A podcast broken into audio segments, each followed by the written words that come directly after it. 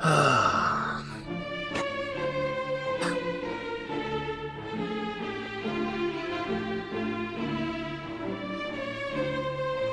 everyone, and welcome to another episode of Schmidt and Lavelle, or Lavelle and Schmidt. I'm not sure if we've decided yet. My name is Tom Lavelle, and as always, I'm accompanied by Mr. Timothy Schmidt. Today, on uh, on this week's episode, we're going to be covering the Phillies, what's going on with Rhys Hoskins, what are our predictions for this season.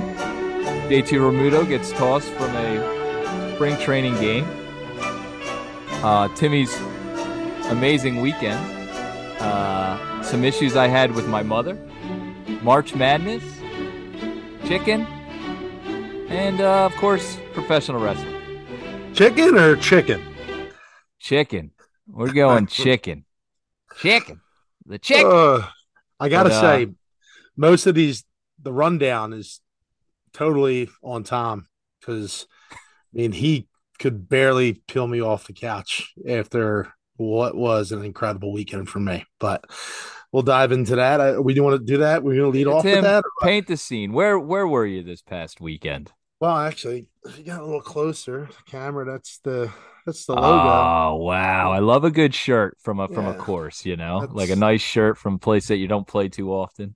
It's uh, widely considered as the birthplace of golf in America, Pinehurst. Um, so I went down there with a bunch of buddies. We went down uh, eight deep total, so two foursomes, and man, we played uh, three of some of the best courses down there. And I'll tell you what, I played like complete shit. I mean, I don't know what it is, but my game does not translate on a plane at all. It just, I might as well go down and Did you rent- ship your clubs down there? No, you, dude, it's actually pretty simple. It's a simple thing. It's thirty bucks. You hop on a plane. You, you know, you have a travel bag. And you go straight down. You hop. It's, it's really a simple process. As much shit as the airlines get for losing bags and stuff like that. Knock on wood. I mean, I haven't lost a single piece of luggage in all my years of traveling. So, I mean, I probably just jinxed it, but what are you going to do? On next week episode, Tim Yeah. loses his luggage. yeah, right. Thank God I'm not going anywhere in the in the next uh, few months here. So, um, but no, it was uh, it was quite the weekend. Um, So wait, did you ship your luggage, your your clubs, or no? no, you carry them No. with you. You Just take Oh, you the plane. carry them on. Yeah, yeah. You have a carry on bag, and you know you just you pack them up. You pay thirty. Where they go in the overhead? Yeah, right in the overhead. Shut up. Where the hell do you put the clubs? They just they put them at the bottom of the plane like any other piece of luggage that you check. You idiot. Oh, so you check it at the front, like if I okay, like I had a stroller with the kids. I was like, where? I thought I thought you would pass that on early. No, Dude, I one of the guys that was on the trip, um, you know, he asked me the same thing. He was like, he goes, so wait, do you, what do you do with your clubs? Like, dude, the flight attendant isn't your caddy. You don't just give her your clubs and they throw them up top. You know what I mean? Like, right. you got your pitching wedge. You know, Yeah, like, yeah. That's not that's not how it works. You're getting They- a read on the aisle to your seat. Yeah, like, yeah, yeah, it goes a little left to right here. right. Maybe Uh, middle looks- seat. Looks like an open seat down at 19C. Go ahead and have a seat, and I'll be with you in a minute with a drink. Like it's not how it works. What airline did you fly? Uh, dude, I always try to fly American. Um, I didn't know if It- you were like uh, doing one of these cheaper no, flights. Yeah, Spirit No. or something. I don't know. I did again. I, we tend to do this a lot when we get off we get off topic, but like Yeah. my butt my buddy, um, he bought um first class seats on Frontier Airline, and his fr- his first class seats were right next to my seat. And like there was no difference. He just paid like sixty five dollars more. What Dude, it was like it was ridiculous too. And, and this guy, was he pissed? oh yeah, he's he's two times bigger than I am. So Oh. he thought he, he thought he was going to sit in a lap of luxury on the way down to Texas, and uh, it just didn't work out that way. But um, yeah, maybe you actually know the guy. Yeah, I'm assuming I I'm guessing who it is, but Yeah. whatever. Adam, was- uh, go ahead. yeah, yeah, yeah. But um, no, it's a it's a it's a real seamless process. It's just the I mean, the issue is is more so the game translating, right? Like right. the clubs get to the course fine. It's just my game that just doesn't that doesn't gets lost fall. in the uh, in the uh, yeah. shuffle. Yeah, that's still the overhead. Uh, it's Still in the overhead. yeah, I don't, dude. I, I'm either really bad at. I mean, golf as a whole. We could do ten shows on golf, but like, We will we'll be covering the Masters next week yeah, and the I'll mini save- Masters. I'll save my game for that. But I mean, we I did go on a trip this weekend. I mean, any trip with the boys is always fun. Oh, yeah. Uh, but like the problem is like doing what we're doing now with this podcast. I have no idea, you know, what has been going on in the world for the last three and a half days. So apparently I can't drink out of this bottle anymore. Apparently, Philadelphia's water is contaminated now. I mean- You're safe. Roxborough area is safe, apparently. I'm good. Yeah, that from what I heard, it was I think the Delaware, and we get our from the Schuylkill, and so it's not like they're not going into effect. I just love the countdowns. Like you're good until midnight tonight, and then we'll let Yeah. you know. You know what I mean? Right. It's like Well, I mean, coming, I mean, coming off a trip like that, I mean, all a guy like me wants to do is hydrate because you're, Yeah. I mean, dude, from the time you get to the airport from you know 8 a.m. on Friday to the time you you basically return, which was yesterday afternoon, like, yeah, we're you're drinking, you're going to dinners, right? You're experiencing golf, and it's great, it's fun. But guess what? At 41 years old, that shit catches up to you a lot easier than it did when you were 30 and 20. So, um, yeah, being the, the water being contaminated was a problem yes, because I wasn't sure if I should drink it or not. But hey, oh, this is the stuff that you miss out on though when you're yeah on a golf trip with the boys. Like you don't even pay attention. I didn't even know who won the March Madness games. Like I was out on that. Like you're sending me texts about, hey, you see this clip? And I'm like, dude, I, I didn't see it until yesterday. You're sending me, you're sending me the rundown for today, and I'm like, dude, I got no idea what's going on in the world at all. So it's um yeah, it, it's a it's fun to go away with the boys, but like, you know, I always convince myself that like, hey, I'll take it easy on that last day. That way I'll be able to like kind of ease back into work and it just never seems to, to pan out that way. No, yeah, it never does. that's So shocking.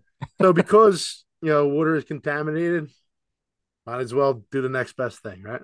Yeah, well, that's something too that the listeners may not know is that uh I gave up drinking for Lent, and so I feel like we should start a show. I'm an idiot, you know. I'm not drinking now. Let's start a show. But uh once that's over, I will thoroughly enjoy being able to have an ice cold beverage of non-contaminated water with you you while we get this thing going. There you And go. uh maybe it'll make for more fun on the episodes. Maybe it'll make it more of a mess. Either way, should be good.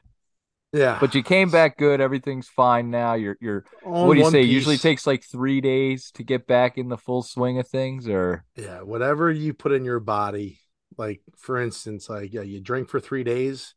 I think your body takes back those three days plus. And right. it's like, ah, okay, you, you're 41. You want to drink for three days straight? Guess what?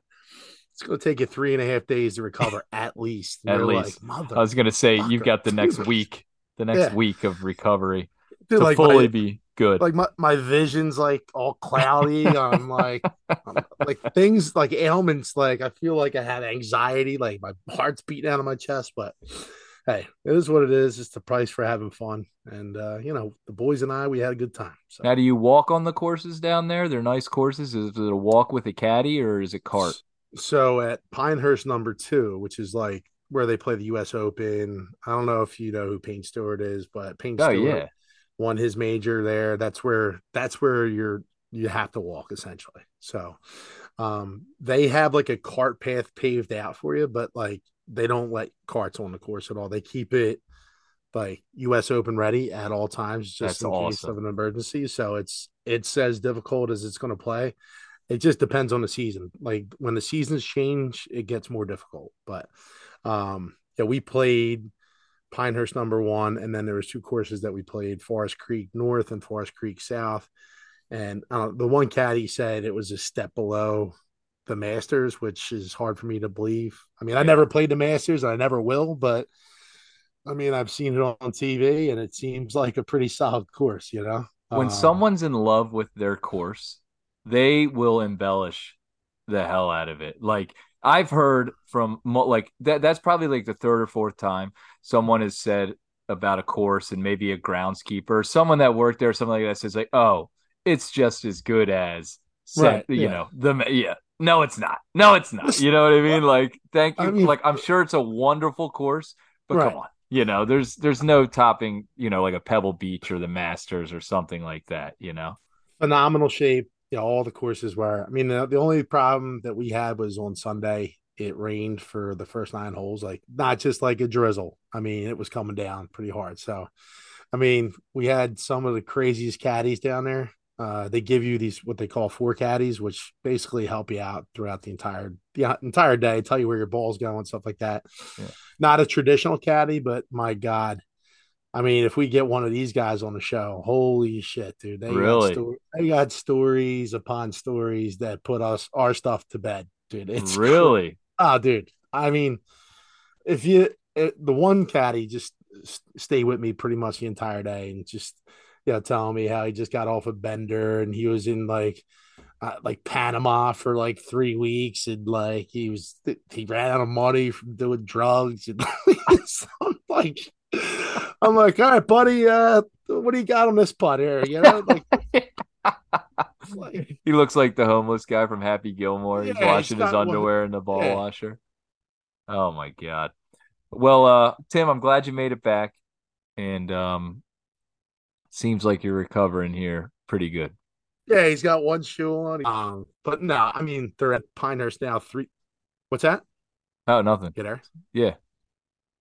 Can you hear me? Um, yeah, yeah. I got you. So most of the caddies I've met down there in the three different times that I've been there have all been like just crazy. Like they all have crazy stories. So I mean, it's it makes for a good round of golf. So. well, like I said, I'm glad I'm glad uh, you're back and you're in one piece.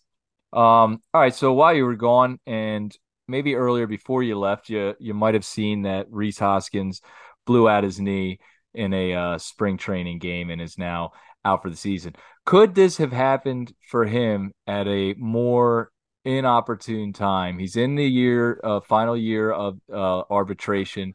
This is a contract year for him. He blows out his knee. I personally was expecting a big year from Rhys Hoskins, and I'm a Rhys Hoskins hater. I have hate. I've I've been a hater. You know what you're getting with him, which is a good thing. But when you're playing the good teams and defensively, I feel like he disappears. Either way, I thought this was going to be a bounce. Like I'm, I was expecting close to 40 home runs from him this year.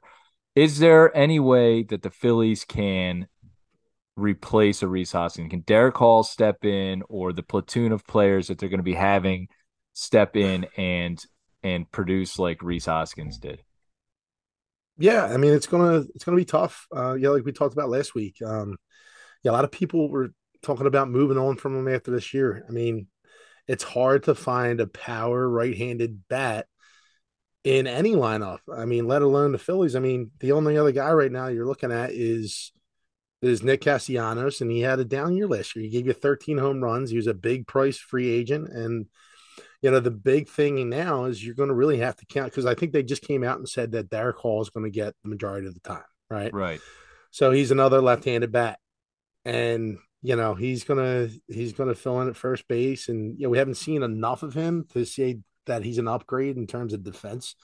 Um, but yeah, between Castellanos and between Darick Hall, they're going to have to make up for that power outage that you're going to lose with with Rhys Hoskins. And honestly, I don't know how that's going to work for the Phillies moving forward because, hey, look, it was kind of in people's heads that the Phillies were going to move on from him after this year anyway.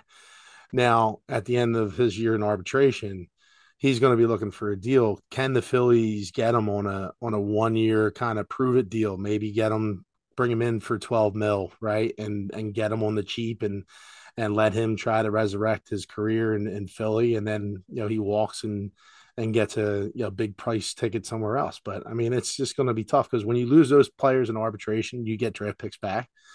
Um, yeah, and that's kind of what you're hoping on, and and you know, I don't know where he's going to go now. I mean, who's going to pay him that big contract that he was looking for? Um, you know, hope hoping for a big year this year, and it's not going to happen. Obviously, with the blown MCL, you hate to hate to see it, but it's part of the game. Yeah, I do. I do.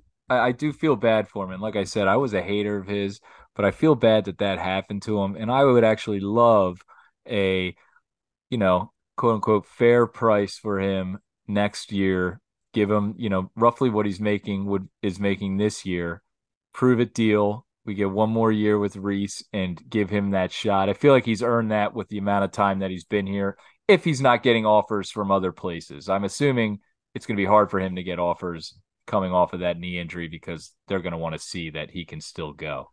Yeah, I mean it's it's been a you know the ACL injury. Uh, I said MCL earlier. The ACL injury has you know really changed over the course of you know the last two decades. I mean we've seen ACL injuries from players in the past before I was you know 20 years old and they'd never come back. It's almost you know like a broken bone now anymore. Like yeah, you know, it's going to heal. Yeah, they'll be back who knows if they'll have knee trouble for for the rest of their careers but i mean it's a pretty simple surgery and they're back in the lineup and they usually don't lose a step. So we'll see how it plays out. I mean again i, I mean it's not going to be worth i mean now it's worth talking about because you need production from that lineup but i mean yeah he's going to be on the shelf until next year. So we'll see yeah what happens at the end of the year if they want to decide to move forward with him or not. And hall's had a pretty big spring training but he struggles against the uh what does he struggle against? Left-handed pitching.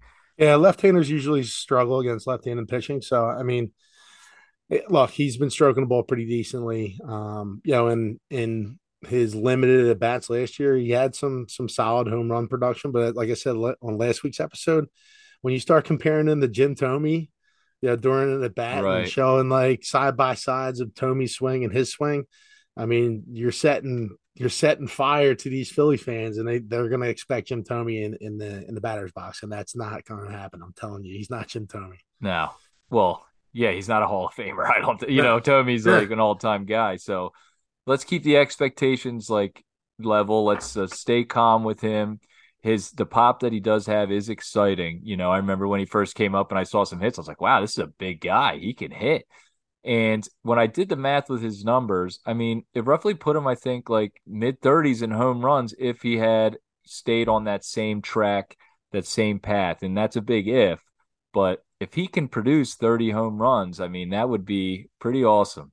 So, as we just say, don't compare him to Jim Thome. I throw out 30 plus home runs for him this year. But uh yeah, there you go. There you go. There you go, Tom. You're doing yeah. you're doing this kid a lot of favors right now. I think he should at least hit 50 home runs this year. yeah, last year, the whole Philadelphia fan base had uh, JT Realmuto on the bench after the first uh, but two months of the season. They wanted uh, Garrett Stubbs to be the everyday uh, catcher, and you see how that turned out. That's true. I was I was big on Realmuto having a big second half, which he did, which he did. I also thought Castellanos was going to have a big second half, which he didn't really. He had a couple big hits so if Castellanos can pick it up, Stott can get a little bit better, maybe a little more pop, Marsh a little bit more pop, Hall do decent to where those extra home runs can I think we can come up with something. We obviously added Turner. That should add a little bit more pop. We can replace these home runs that we are going to be missing in these RBIs. And with that, Timmy, looking at the division, what are your predictions going into the season, starting this Thursday? Are the Phillies going to win the division this year? Um, I I still think look the, the Hoskins injury is such a big deal to me. I think if the only way you replace that production is if Castellanos comes back and he fills in that right-handed bat void. So there's a lot because the whole lineup shifts with Rhys oh, coming back. You that's could, right. I'm missing that. You're right. You could you could put Rhys at second. You could hit him second. And I mean, look, he strikes out a ton. He goes hot and cold, but I just it changes the entire lineup. But the other guy that changes the entire lineup is Trea Turner, and you didn't have him last year, so you're going to get production out of him.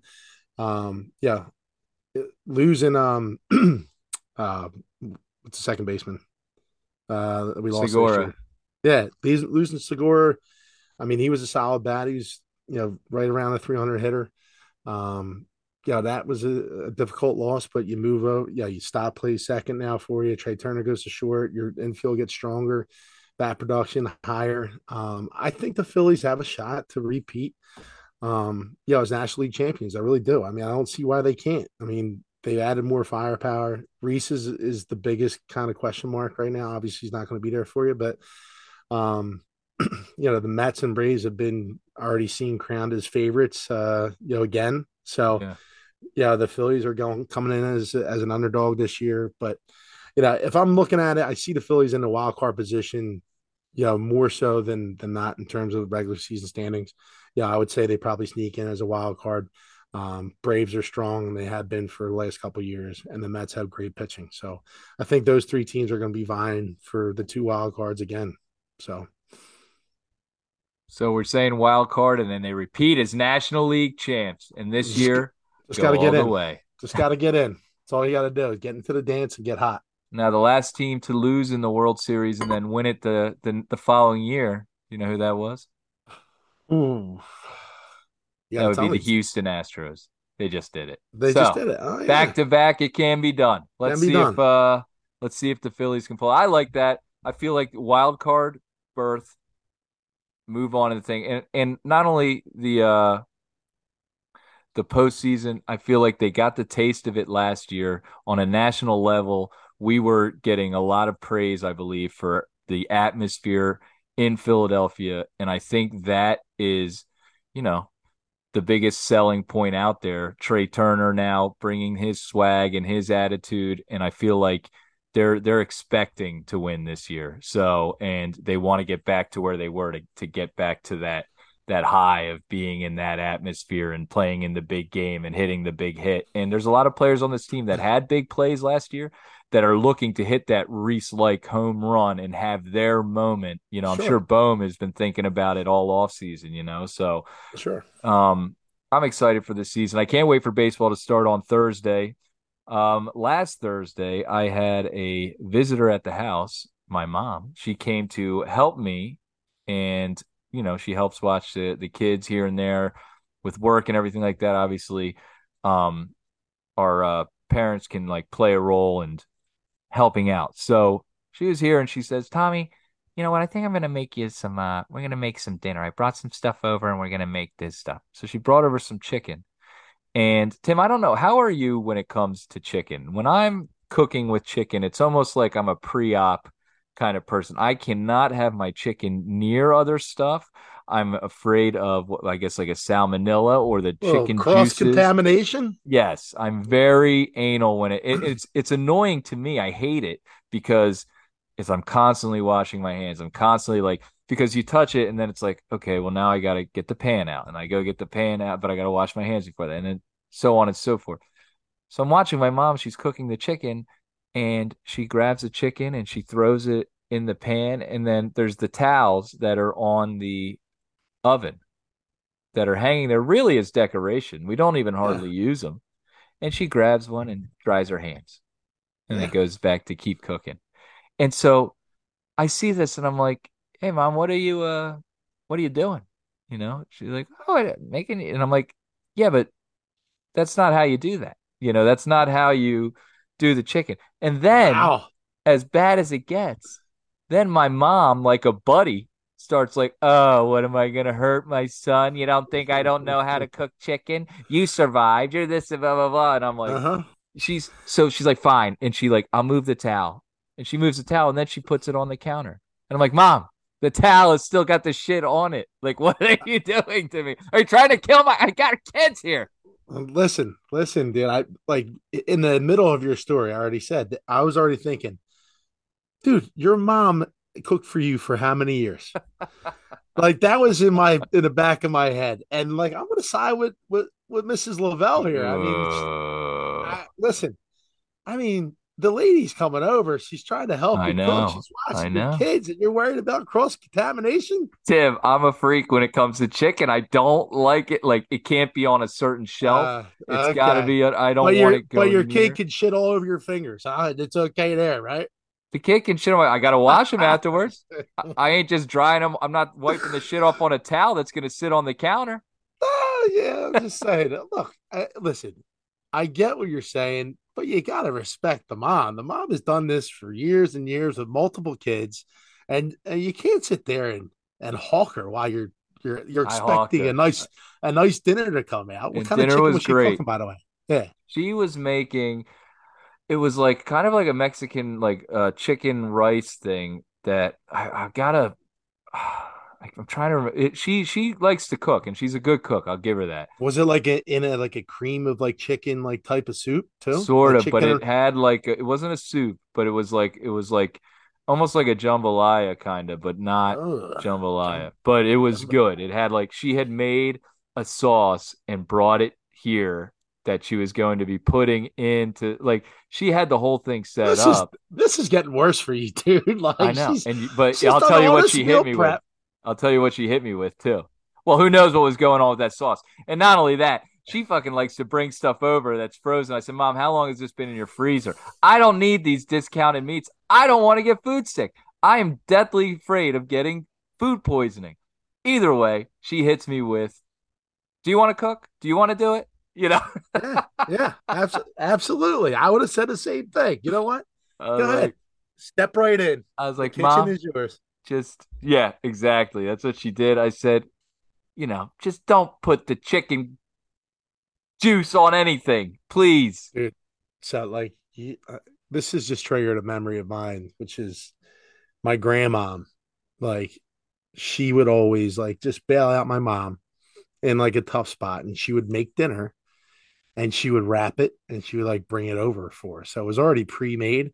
All we had to do was heat it up. up. But like, dude, my grandma was the best. She was the only grandparent I know. She's still alive. She's she's she's still cooking right now. What? Not- she's not cooking, but like she's still living. well, she probably washes her hands after she touches the chicken. she probably does. Um, but she would make these meals and she would bring us over. The worst part about it was like though the meals were not very good. Like that was, it was like, dude, whenever, dude, whenever like we had grandma's food like come over to the house, it was like, all right, let's order out. But I have a whole casserole dish here Oh, for dude. you. Just heat it up. it was bad. Like we would get home and my mom would try to. She would already try to have it on the table before we saw her unwrap it because she knew if we saw her unwrap it, it was from my grandma. So she would try to Uh, quick get it out and put it on the table. Cause like, dude, I used to be over at my grandma's house and like her her kitchen cupboard. You would you would you would be in a in a hospital, mental hospital, if you were in my grandma's kitchen. There was like onion shavings on like soda cans and like just it was like like the butter. You could see like you go, oh great, have some butter? And she'd open the butter dish and you'd see like a fingerprint in the butter. oh, no. You're like, uh, there'd be like a yeah, like her her nail polish was like on something. It was just like Oh my god! And she's it- trying to feed you with her hands. Ah. Here, eat this, eat this, and it's like, "No, oh, thank you, grandma. She would she would make like milkshakes for everyone, and we would go over to my grandmom's house, and yeah, all we would play with all the kids in the neighborhood, and my grandma would like invite everyone in, and she always had. Dude, like gallons and gallons of ice cream. I don't know how the hell she had so many gallons of ice cream, but she would just do like two scoops and then she would like fill it up with milk and then just squirt like chocolate syrup in there and just hand out like glasses of and then it was like you make your own milkshake. You got to start. So Oh, was shake it it was- yourself. yeah, yeah. but every, that's what my grandma was known for. She was the milkshake lady in the neighborhood. That's awesome. Yeah. I love that. I don't think grandmoms are doing that these days anymore. No, it's probably almond milk in that fucking shit. Yeah.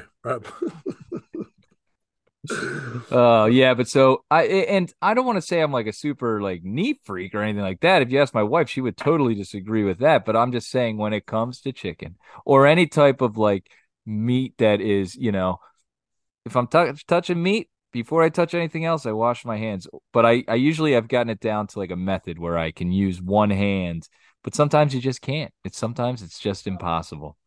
So, but mom, if you're listening to this, which I know you're not going to be, thank you for helping me in making that dinner. It was delicious, and the leftovers were delicious. All right, Tim. So you said you were away and you missed some of the uh, March Madness. I just wanted to kind of go over some of the games, some very exciting games, some controversial calls in those games. The Creighton game at the end. Did you see the play where they called the foul at the end of the game? No. Well, it was a very controversial play. The guy was going up for a shot, and what seemed to be a little, a little touch to the back, and they call the foul with maybe like I think it was like 0.2 seconds. It was like no time left, maybe a, a second left. And it's another one of those things where kind of like the Super Bowl, where did that play decide the game? No. But did that call decide the winner? Yes. Like it was, uh, it was the end of the game, and I was playing devil's advocate at the bar when it happened. And you know, when you're running full speed, if someone gives you the littlest push, it does throw you off. Like you don't have to push someone hard to get them to go off balance. And there was some kind of, but it was like a check, you know, like a little, like a check thing. I don't think it really affected the shot. It might have like slightly. Was it the right call? Was it not? I don't know. It's hard to see a game end like that. I'm a true believer in the in the final minute, final 30 seconds. Keep the just keep the whistle in your pocket. yeah, we saw this in the NBA um, where they did that with uh, I think it was LeBron and Jason Tatum at the end of that that one game a couple weeks ago, and yeah, they didn't call a foul on Jason Tatum, and LeBron acted like a three year old child and started. I think he was like pouting on the floor. but great um, clip, by the way. Yeah, I, yeah. I used to be the biggest LeBron. I used to love LeBron, and I can't stand him anymore. But I loved seeing that him just like like a child. It was like what the hell, right? But like in that case, obviously there was a foul there. Uh, I mean, right. if it's blatant, you got to make the call. Uh, if it's close, I err on the side of caution. Just hey, let it play out. Let the chips fall where they may. You know these these teams have battled, you know, throughout the entire game to get to this point. Right? They're not eh, like I, you can't keep this game like just referees in general they they try to involve themselves in the game way too much. And you're talking about the JT Realmuto thing. Well, that's what I wanted to bring up. Yeah, Tim, at what point now the JT Realmuto clip you saw it? He was he reached his hand back. Now a little backstory on that. There was I think some chirping going on prior to that moment because there was a call on the pitch clock and they said that the pitcher I forget who was pitching raised his leg but it was after the pitch clock. You have to raise your leg before. Either way, I think there was some chirping done before that. Realmuto reaches back. He drops the ball. Realmuto, not looking, moves his glove. Just like perfect timing. Why can't, and this is my thing, and this is what we're talking about with the referees. Why can't we figure this out? Hold on a second. Let's take a look at this. Let's really evaluate this situation. Yes, I called the foul. Yes, I ejected him.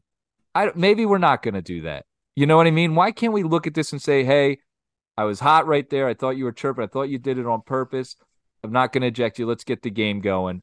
My bad.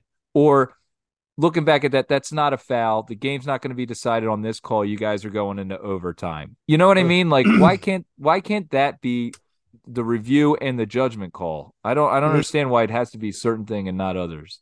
These guys are on the biggest stages and yeah these million dollar athletes you know some cases yeah they're making crazy amounts of money. But like yeah they're on a stage at all times just like the other players are. And they don't like to be shown up. And oftentimes they make themselves part of the game and they become prideful and ego they're not they're not going to admit a mistake they're they're not and uh yeah, you'll it's few and far between where where you see a you know a referee or an umpire or someone, you know, admit that they're wrong. I mean, that's why you have replays now. You know, like yeah. I mean, it's every once in a while you'll see you know a group to get together and say, hey, was that a flag or was that not a flag? And yeah, they'll make the right decision and yeah, everyone feels better about it, right? Yeah.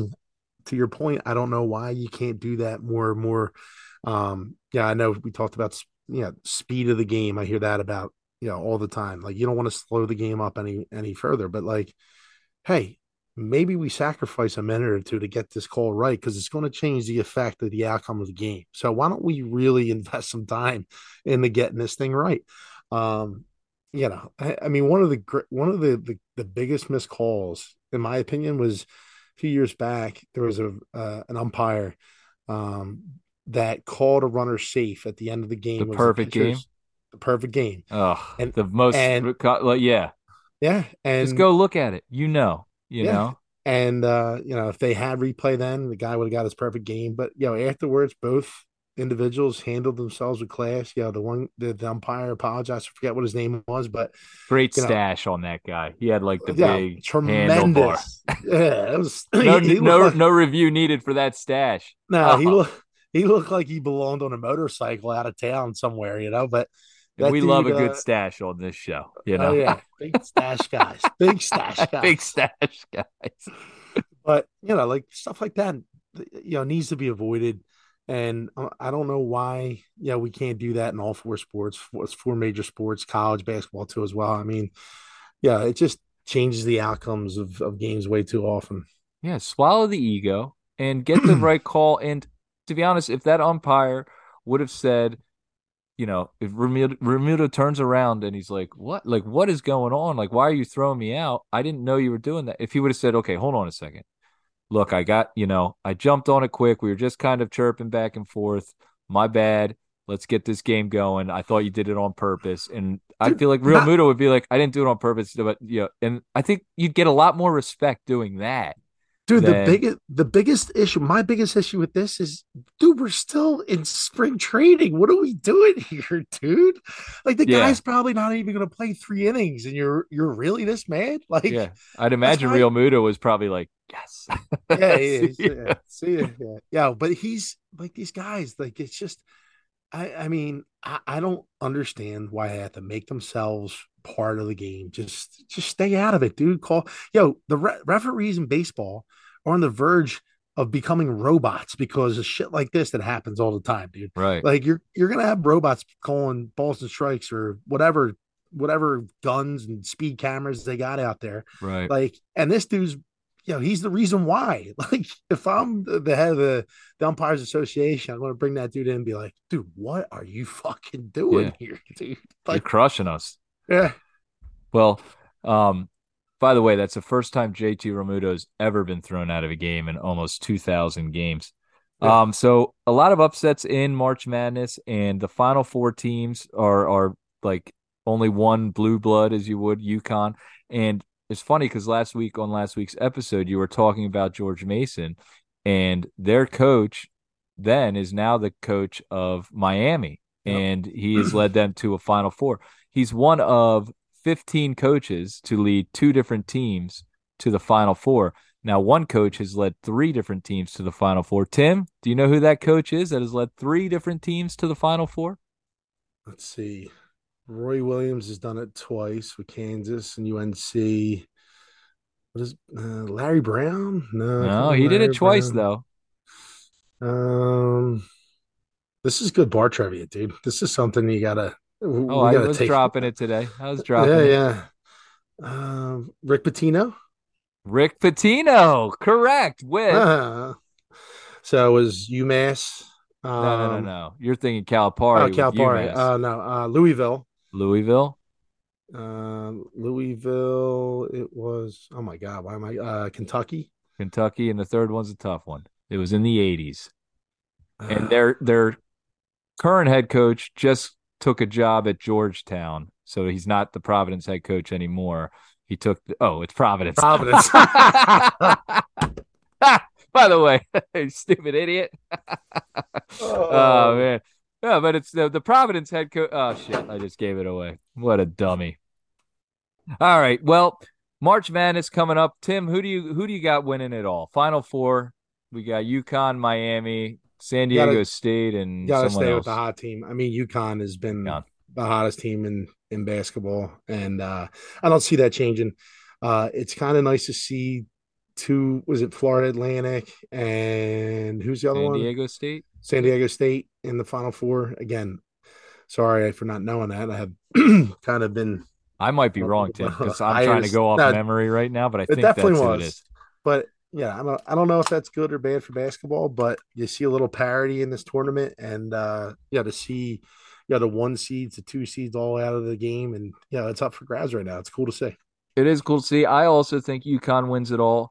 Now, a lot of buzz this week about the um the transfer portal or whatever and stuff like that. I don't know enough about that to really dive into it, but something to think about is that some people are upset. They're thinking it's ruining the game. So other people think that it's good because these new teams are getting in there and stuff like that. Maybe that's something we can talk about later, but that is a, uh, I guess, a hot button issue this week. It is. Um, and I guess is that I guess that's for all sports, but maybe I'll do a little bit more research and we can cover something like that because you know who I see using that term a lot with the transfer portal is Deion Sanders in uh and um football with Colorado. Colorado. So I'm wondering if maybe we do a little research and think about is this a good thing for sports or is this a bad thing? Uh, you know, first first thing, just talking about it right now, I say, hey, whatever's best for the player and their development and to be on a team, I think is best. So right now, I guess I'm for it. You know, for the player, but I guess as the uh, if you're the if you're the uh, like just a casual fan, you want to see the the UConns, the Dukes, the North Carolinas, Kansas, Kentucky's, UCLA, stuff like that. So I don't know. Eventually, I guess what ends up selling the most will win. but uh moving on. This is also a very big week in my world.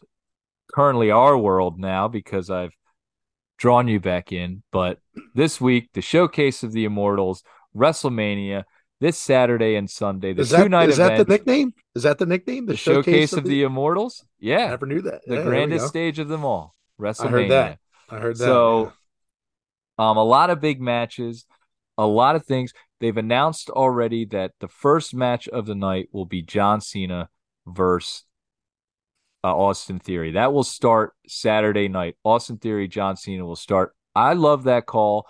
I think it's great. I think you get Cena in, boom, right away, get the crowd hot and ready to go. A lot of people are not big on Austin Theory. I'm a big fan of Austin Theory, mostly because of the potential I see.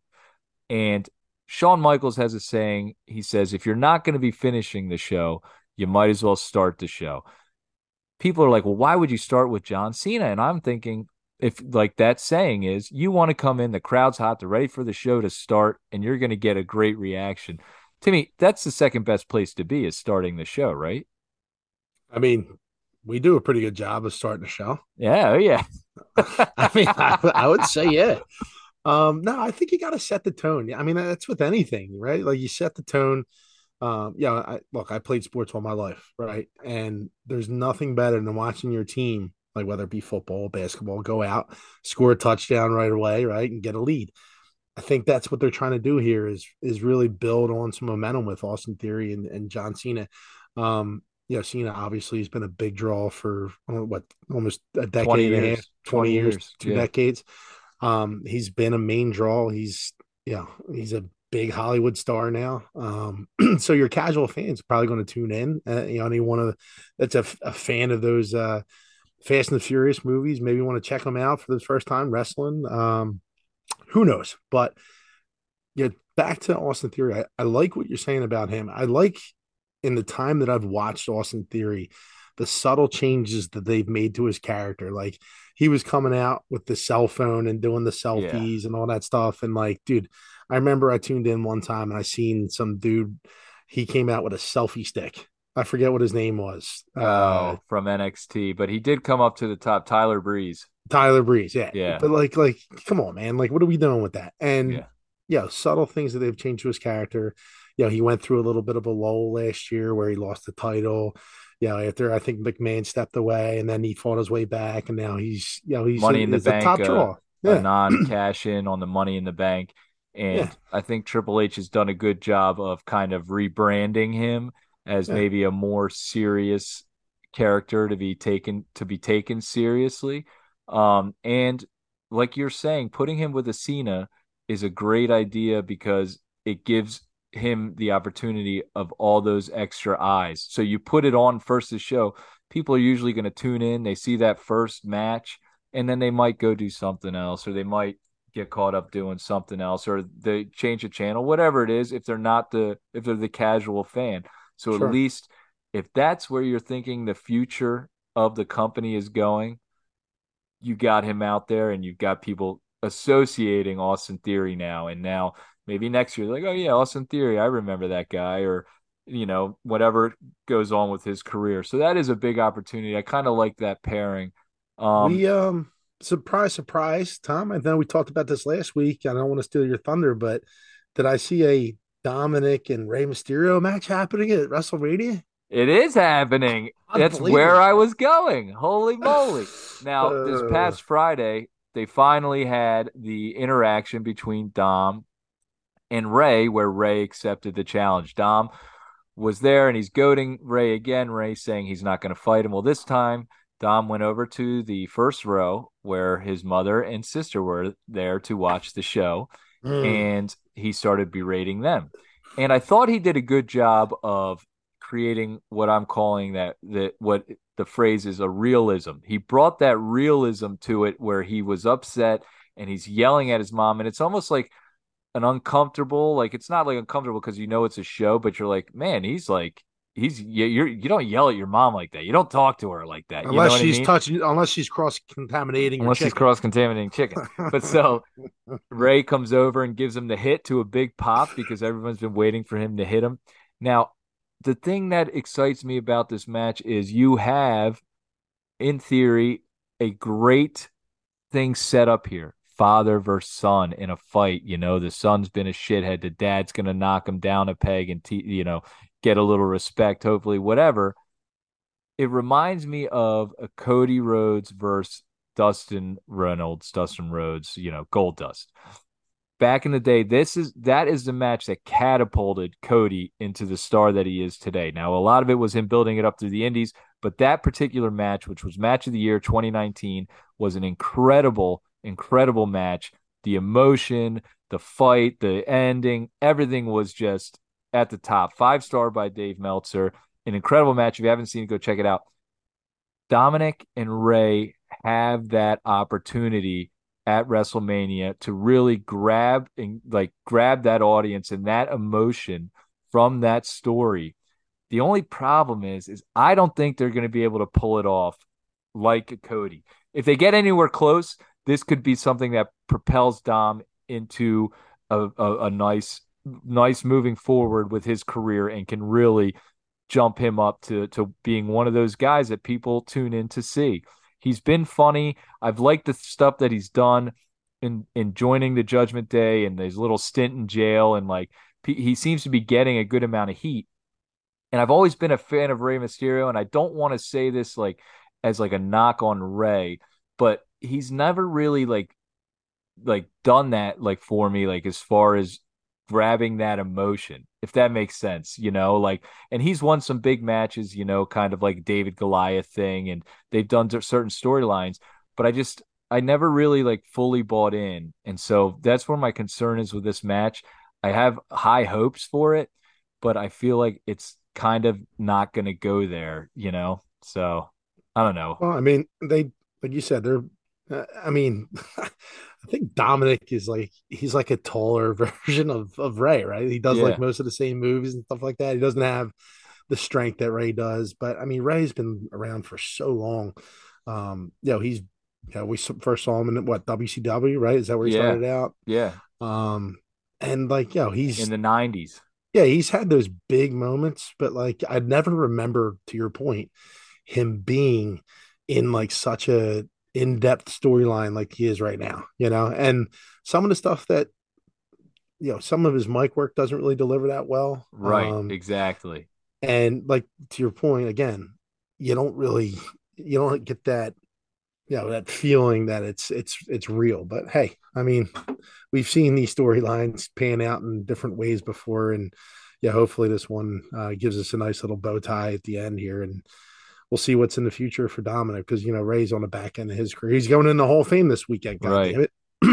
well, I'm hoping they can do it for Rey. He has had so many great years, and he's mm-hmm. had some storylines back with Eddie Guerrero that have been.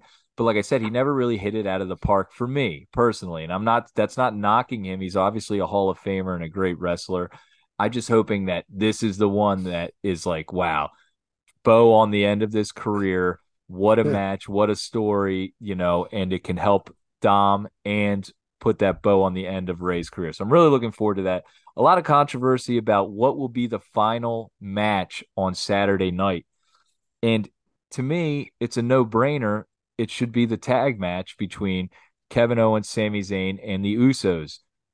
They're saying it's going to be Rhea Ripley versus Charlotte. Now, I know it's an important thing that someone wins a Royal Rumble and they should get some credit for that. But I mean, at the end of the day, it's all about the numbers. And I'm not privy to all those numbers there, but I'm assuming that Sami Zayn, Kevin Owens, and the Usos, when they're on TV, numbers are up or people don't turn away more than what the Charlotte and Rhea Ripley thing. And I love Rhea Ripley and I love Charlotte. I'm looking forward to that match. I just don't think it's the match to end the show. I feel like they lose a lot of viewers after the tag match if Charlotte and Rhea were to end it. I feel like viewers to say, okay, I'll check this out later. Now, Saturday, Saturday is the, the is the first day, right? Yep, 1st day Saturday, and then Sunday night will be the the final day, and the, it's Sunday night's going to end with Roman and Cody. That's like set in stone. Right, right, right. Yeah. Um, I, I, don't know. I'm not all that excited about Rhea Charlotte. You know, yeah. like I, I mean, it's going to be a good match. Yeah, like you said, they, yeah, they deserve that that time, right? Rhea won the, the the Royal Rumble. She she gets her title shot. You know, but again, like we talked about it last week Rhea, in terms of just her mic work and stuff like that, doesn't do it for me. Charlotte's been good. Uh, she, obviously, she's had a great teacher. Um, yeah, with the Naitch, with yeah. the Naitch. Um, yeah, and to end the show, you need something, something good, something wanting you wanting more, right? So, like, yeah, that storyline has been has involved multiple other wrestlers. I mean, it had Cody Rhodes was involved too as well. So, like, I don't know and I'm not saying this is going to happen, but these two guys, whoever wins, right, you all automatically think, hey, this might carry over into Sunday night, right? Yeah. When Re- right, like if if Rhea and Charlotte, like the winner of that, what happens? Nothing. All right, that's great. It's a women's championship match. It's over and done with, and and that's it. You know, whatever fallout if they tease it or if something happens after the match, maybe they kind of you know you you tease something that's going to happen possibly in, in, the next night. You you bring back some viewers. So that's the way I would do it. Yeah. And if even if I'm and and like I said, this is no knock on Charlotte and Rhea. I'm not like hating on them or anything like that. I'm a big fan of Charlotte and Rhea. But when I think of the top storylines, there's several matches that I have above that match right now, you know, yeah, and absolutely. to have on that, I'd rather a, a, Logan Paul, Seth Rollins. I'd rather Cena and and and Theory. They're obviously starting this show, and I feel like for the matches that night, unfortunately, it's just not the the the one to be there. And to put someone in the main event category just to forsake of you know checking a box, I think is is silly. But um, you, you go with what's what's selling the most. All right, and so then obviously the following night we have a great match with um we have the triple threat match, which is supposed to be on a Sunday night. Sheamus, Drew McIntyre, and Gunther. Tim, I think this is going to be the best match of the of the entire weekend. Now, maybe not the greatest storyline, and I but I do really enjoy the storyline. But as far as in ring match this weekend, that's my prediction for being the match of the show. I know I turned you on to the match between Gunther and Sheamus at Clash at the Castle. These guys add Drew McIntyre to the mix. It's going to be hard hitting, physical, brutal. Like, oh my no, it's, god! Yeah, yeah. I mean, uh, yeah, it'll be explosive. Um, I still just can't. Uh, look, I'll, I'll talk about that in a second. But I still can't get over that that my boy Dolph Ziggler is still jobbing for almost every wrestler in the company right now. I still yeah. think he's a good wrestler, and he still take. I saw he got his ass kicked last night. Yeah, I know. Like, it's yeah. terrible. I feel bad for the guy. Me anyway, too. I had high hopes for him, and he's had some amazing moments in WWE. And I don't know if it's since he straightened his hair or what, but he's signed a contract and he's just he's like a jobber for life now. And I don't know where that happened from being a championship guy and he's not the greatest on the mic either. So I want to say that, but like throw the guy a bone. I don't know, you know. Uh, um. Anyway, he'll be our jobber. Okay. Yeah. He'll be our favorite jobber on the show. yeah. Dolph. Did you see Dolph last night? um. Monday on on Schmidt and Lavelle, they talked Dolph Ziggler and all Dolph Ziggler. Yeah. No, but no, these these three guys have been, uh, you know, in some incredible matches. You know, even the one um, on SmackDown before the Rumble, that was a oh, great yeah. match. And then the one at the Rumble, that was another great match. Like, you know, they're putting in some some solid shows, um, solid works on on on every every opportunity they have.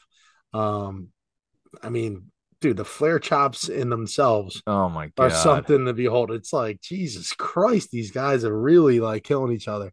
And uh, you know, they all work well together. I guess when you find that guy, you know, in wrestling that, you know, you, you can dance with, uh, it just seems to go over really well. And you see the stuff throughout the course of history, um, you know, through wrestling where, you know, just certain guys work well together. And uh, yeah, I think we're seeing it with these three guys too. It's just been incredible theater. Um, yeah, they're good on the mic. I like what they're doing with Shane, Sheamus, and um, and Drew, and, um, and Drew. Yeah, me too. Um, yeah, and it, it sucked for Drew because yeah, his title run went through the uh, the COVID years. Oh, uh, that was so the worst. I felt awful for him for that. That was a yeah, shame because that guy's backstory has been incredible too. I mean, where he's come from, and yeah, he had to reinvent himself, and I mean, this guy is a mammoth. Like he is no like yeah. dude, the guy is a beast, dude. Like Drew McIntyre is a monster. He yeah, is a legit monster. I mean, and he moves pretty well for for as big as he is, and moves yeah, great. This... He's good on the mic too. And usually, guys with an mm. accent, and I think that's what happens with Rhea, is their accent. I think usually hurts them in in being a face, and I feel like he's gotten past that, you know, just like he's overcome every obstacle, it seems like. And yeah. he's been getting a lot of credit too, because last uh, couple weeks he was there's been some sickness going around, and apparently he was like deathly ill, still worked his shows, still showed up, still and so apparently backstage he's get he's got a lot of credit, a lot of uh a lot of people like him backstage because of his work ethic and stuff he can do in ring and and and he shows up what's really done it for me though is what Gunther or Gunther or whatever Gunther. how do you say his name? Yeah. Gunther has done for the Intercontinental belt. Like that belt was something that people wanted, you know, years and years ago. Some big names held that that that belt, and know, for what Gunther has been doing over the course of the what's it been almost two years now that he's had it he hasn't been pinned since he's come up to the main roster. Yeah. He hasn't been pinned. And so, he's had the belt, I would say, for almost a year. It's almost it a, year? a year he's had the belt. It's been good to run. It's a good run though, and it's brought credibility back to the Intercontinental title. Um, and then having these other two guys who have held the world heavy, uh, the heavyweight title too, vying, you know, for this belt has brought a lot of credibility back to back to you know that intercontinental championship. So I'm looking forward to it. Now it's something they say that the belt doesn't make the man, the man makes the belt. And I'm glad you brought up the amount of time he's had with the intercontinental belt. Also, as we know, Roman Reigns has held the Universal and WWE Championship for a long time, almost a thousand days now as the heavyweight champ. That is something that WWE has gotten right. They have put the belts. It makes the belts mean more. It makes these matches mean more. And I know Sami Zayn just had a run in the bloodline with Roman Reigns. And part of me is thinking, well, the reason it was so big is because Roman Reigns and the belts and the opportunity, all because it makes it so much more is on the line when they're fighting. Who's going to end this streak of Gunther? Who's going to end this streak of Roman Reigns? These things, even even Theory has held the belt for a while. the tag yeah. belts are record setting holding. All these matches, it's like, well, who are they going to choose to win these belts? You know, it, it just makes it builds the drama. And so it's almost to the point where every pay per view has been so good for the last like six months that I'm like, man, I, I don't, I don't want them to lose the belts because it's just going to keep yeah. the, the, the, the longer they hold them, the more it means, and the more it means, the more it means.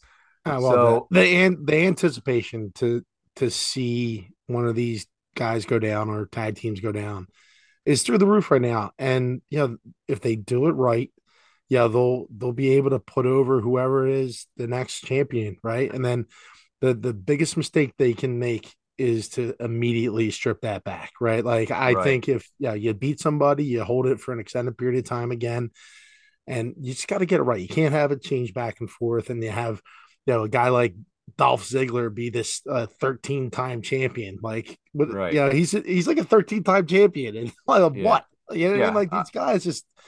It's like playing ping pong with these things back in the day. So I'm glad that they've reestablished that. Yeah. And so hopefully that too as a as a performer, you know when you're getting the belts like hey, they're strapping this to me and they're going to, you know, it, it's an honor to get it and it's like you're going to be having it for a little bit of time at least you would you would hope, you know. Sure. So yeah. maybe it gives you a little more incentive to be that guy and be like, all right, and it gives you time to get over and be the guy and stuff like this. Because if Gunther would have lost the title in the summer, no one would be talking about him. You know what I mean? And he can have these amazing matches, but it's just added so much more. A couple other matches, real quick, that I'm looking forward to: the Hell in the Cell with Edge and Bal- Finn Balor. I'm looking forward to that. The Demons coming back. I always love that entrance. I think it's pretty good. Let me ask you a Um, question. Just yeah. to, I'm not going to go crazy on this, but are you seeing or thinking or feeling an end to the, um, Judgment Day. yeah, the Judgment Day? Uh, I don't know. I mean, I haven't really been thinking about that an end to the Judgment Day. It would have to be. I mean, I guess we'll find out after this weekend. I haven't seen any any breaking up of the Judgment Day yet. I haven't seen anything like No. that. I would hope that for as long as it's been going on, it's not just going to poof disappear. You know. I hope it does. Well, I don't think it's. I don't think. Well, let's see what happens this weekend because Well, I see all they're got bringing- their own bringing back- matches. yeah, they're bringing back the demon and, Yeah. you know, Rhea, Rhea could win the title. She gets the belt. Who knows? I, I mean, I'm just kind of, it's, it's not doing it for me. I know Well, you like it, but part of the problem is is when you're talking all this shit in the wrestling world and you never back it up. I mean, they don't win, and you know what I mean. Dolph Ziggler can Yeah. come out and cut a great promo. If you know he's gonna lose, who cares? You know what I mean? It's like, Yeah. yeah, dude, okay, you can complain all you want, but you never win. So right. that's Yeah. what's kind of tough. So if if they give a win and then push them forward, can they be used correctly as bad guys? I don't know. I think the uh, Usos and I think they're going to be losing the titles, and I feel like that gives an opportunity to have some bad guys eventually, like Sami and KO, lose the titles to like an Imperium or someone that nobody really likes, a Judgment Day, and then you can build up some stars like a Montez Ford goes after those with with with other guys, and you can kind of push his stuff.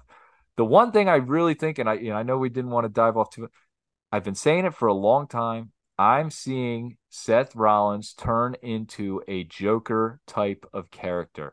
He's talking about how he can't lose to this guy, how he's gonna or he'll be the joke, is what he said. Those were his words. And I've been seeing I Tim, I predicted this maybe three years ago You did. You did. that He's Seth out- Rollins is turning into a Joker type character, maybe the greatest villain of all time.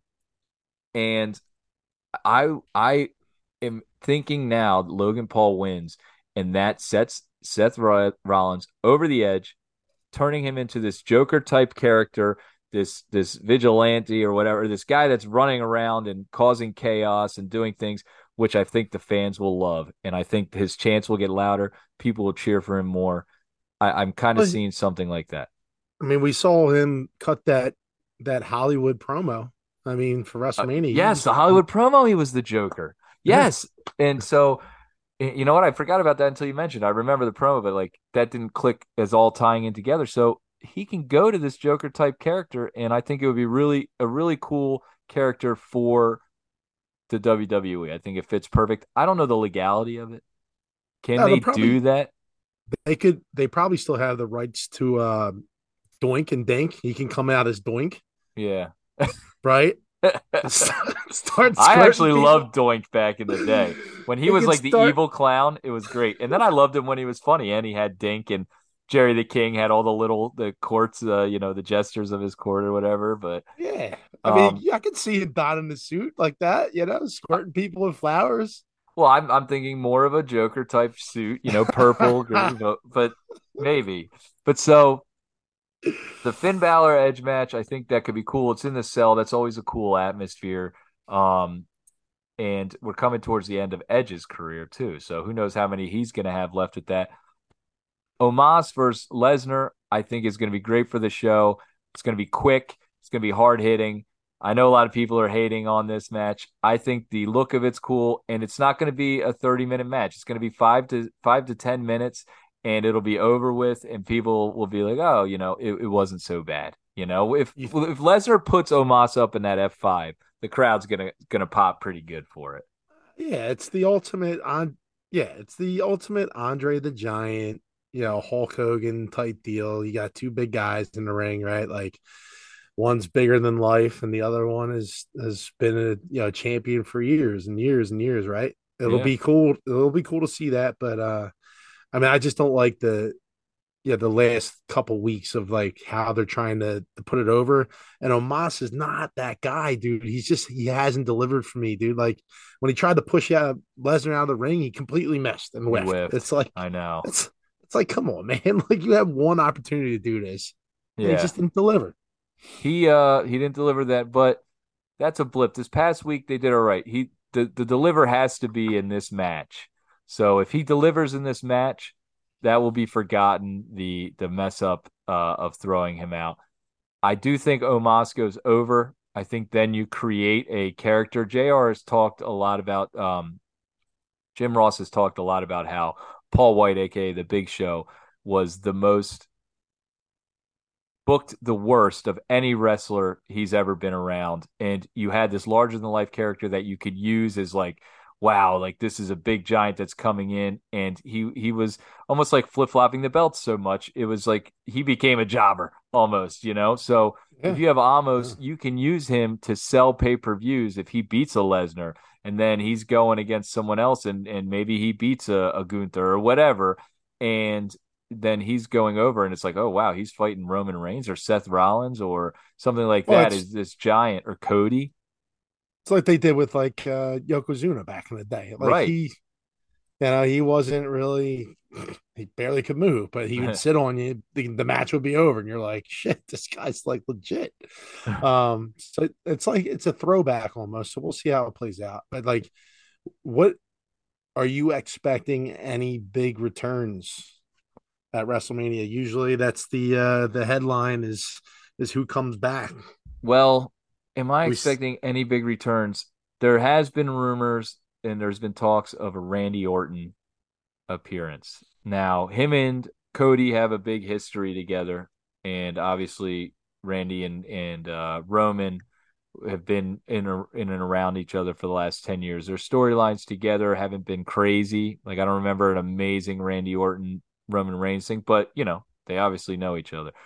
Um I read something where someone said Randy Orton comes out because that final match could turn into a bit of a melee where the Usos are out there, Kevin Owens, Sami Zayn's out there, Roman's fighting, Solo's out there, and they're saying that this is going on. The referee's knocked out, and then to even the playing field, out comes Randy Orton, and then all of a sudden he RKO's Cody.